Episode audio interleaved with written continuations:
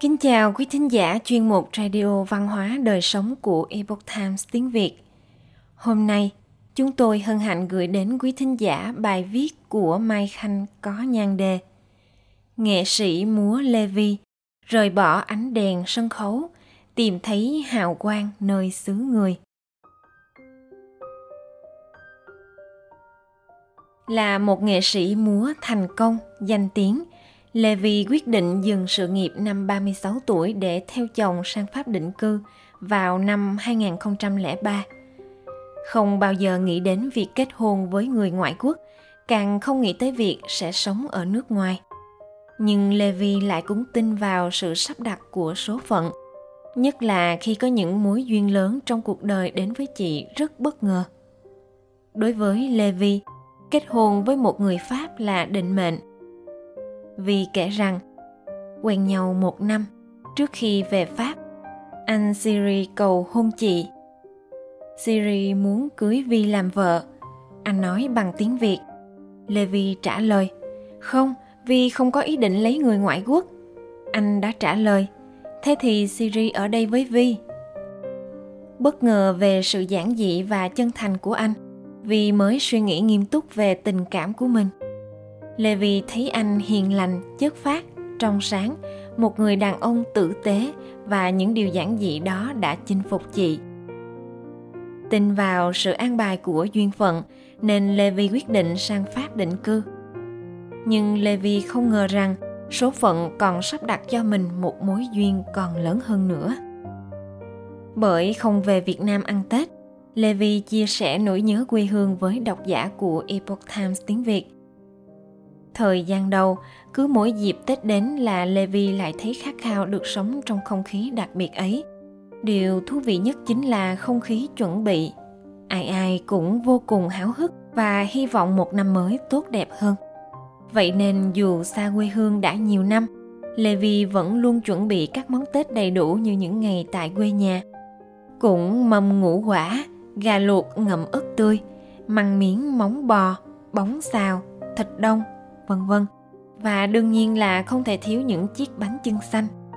Vì thường mời vài người bạn Việt hoặc Pháp đến chung vui và không khỏi tự hào về nét văn hóa Việt rất đặc trưng này. Nhưng dù cố gắng đến mấy, chị cũng không thể lấp đầy nỗi nhớ quê nhà, nơi có những người thân yêu luôn thương nhớ mình. Phải sau hơn chục cái Tết, Levi mới có dịp trở về Hà Nội chung vui cùng gia đình để các con cảm nhận không khí ngày Tết truyền thống. Mỗi khi đoàn tụ, ba chị em Lê Vân, Lê Khanh và Lê Vi lại hân hoan chuẩn bị Tết như ngày nào.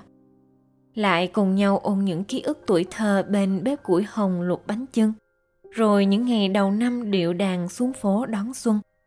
Rạng ngời và tự hào trong tà áo dài truyền thống, thăm hỏi họ hàng gần xa và chụp hình lưu lại kỷ niệm trân quý này. Gặp Levi, có lẽ ai cũng bất ngờ vì dù đã bước sang tuổi 50, chị vẫn giữ được nét đẹp thanh xuân, không khác nhiều so với hơn 10 năm trước. Vẫn mái tóc đen dài, vẻ đẹp Á Đông đầm thắm của cô gái Hà Thành xưa, giản dị, tinh tế, dịu dàng. Lê Vi kể rằng, bởi sinh ra và lớn lên trong một gia đình Hà Nội gốc, nên cũng được thấm nhuần văn hóa người Hà Nội xưa càng đi xa, tôi lại càng ý thức giữ gìn và duy trì nét đẹp văn hóa truyền thống, không chỉ cho riêng mình mà còn cho niềm tự hào dân tộc. Thực ra, levi nghĩ rằng có lẽ bất cứ nơi nào trên toàn thế giới cũng đều có một tiêu chuẩn chung cho người phụ nữ. Đó là chuẩn mực về đạo đức, thiên tính và trách nhiệm đối với gia đình. Mối duyên nơi xứ lạ Levi quyết định dừng sự nghiệp nghệ thuật với nhiều thành công và danh tiếng. Năm 36 tuổi để sang Pháp định cư 2003, toàn tâm toàn ý sống cuộc đời bình thường với chồng con bên Pháp. Levi tâm sự, nhiều người cứ nghĩ tiếc cho tôi, nhưng tôi thì không. Tôi quan niệm trong cuộc sống nên thuận theo tự nhiên, không tham luyến điều gì gia đình tôi làm nghệ thuật đều sống và làm nghề vì cái tâm. Chỉ muốn được trọn vẹn tình yêu với nghệ thuật mà thôi. Bởi tôi không lấy vinh hoa phú quý làm thước đo giá trị cao thấp của mỗi người. Cho nên tới lúc cảm thấy đủ thì có thể buông và bước sang một ngã rẽ khác thôi. Chị kể rằng, rời xa sân khấu, chị lại tìm thấy niềm đam mê mới cũng liên quan đến luyện tập hàng ngày, levi luyện các bài công pháp của pháp luân đại pháp. Đó là một môn khí công phật gia, có tên gọi là pháp luân công. Levi tin vào duyên phận, tin vào sự an bài của số phận, rời bỏ ánh đèn lấp lánh của sân khấu ở việt nam. Nhưng sang pháp, vì lại tìm thấy hào quang của đại pháp.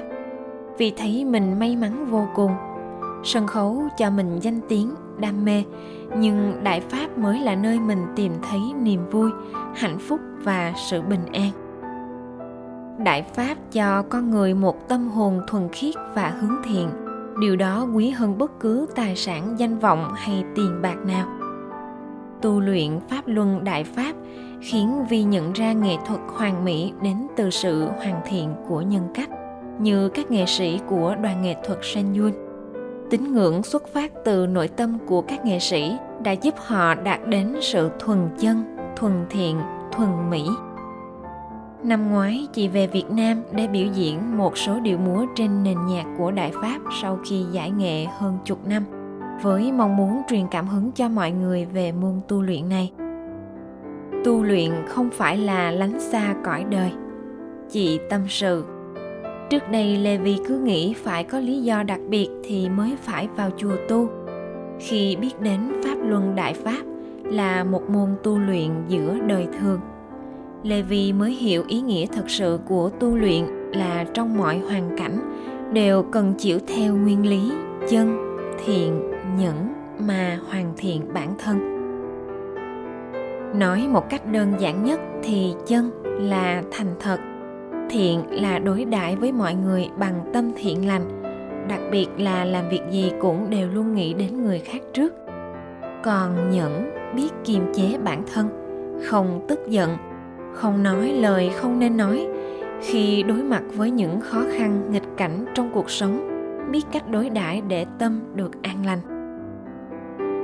Theo vi nghĩ thì đấy mới là tu luyện, không phải cứ lên chùa mới là tu trong đời thường lấy tu tâm làm chính, đối đãi với những người xung quanh với tâm thái hòa ái, từ bi.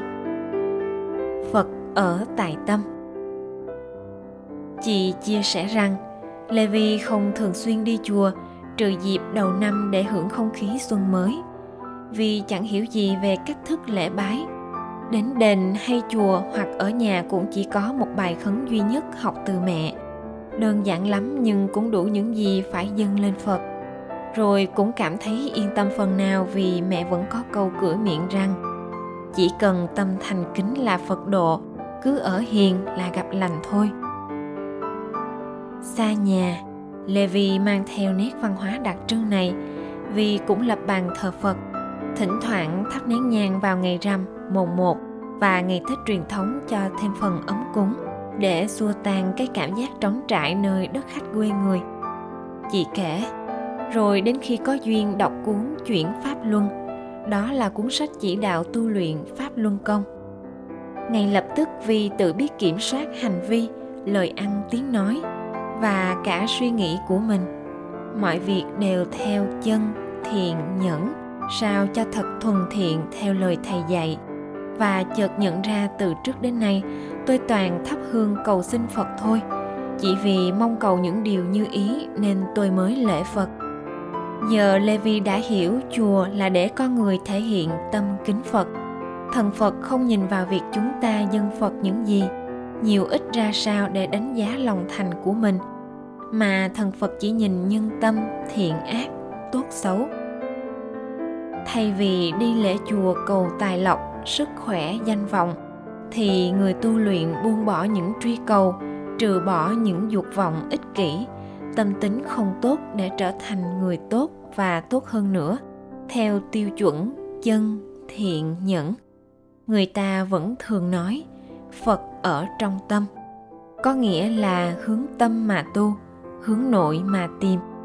Tu nội mà ăn ngoại chịu theo lời phật dạy thì phật tính sẽ xuất lai bởi trong mỗi chúng ta đều có sẵn chân, thiện, nhẫn. Chị chia sẻ, pháp cũng như các nước âu châu khác cũng phải trải qua giai đoạn khó khăn. Ai cũng thấy chán nản vì cuộc sống bị đảo lộn, bấp bênh trước dịch bệnh. Nhưng lê vi không hoang mang lo lắng gì.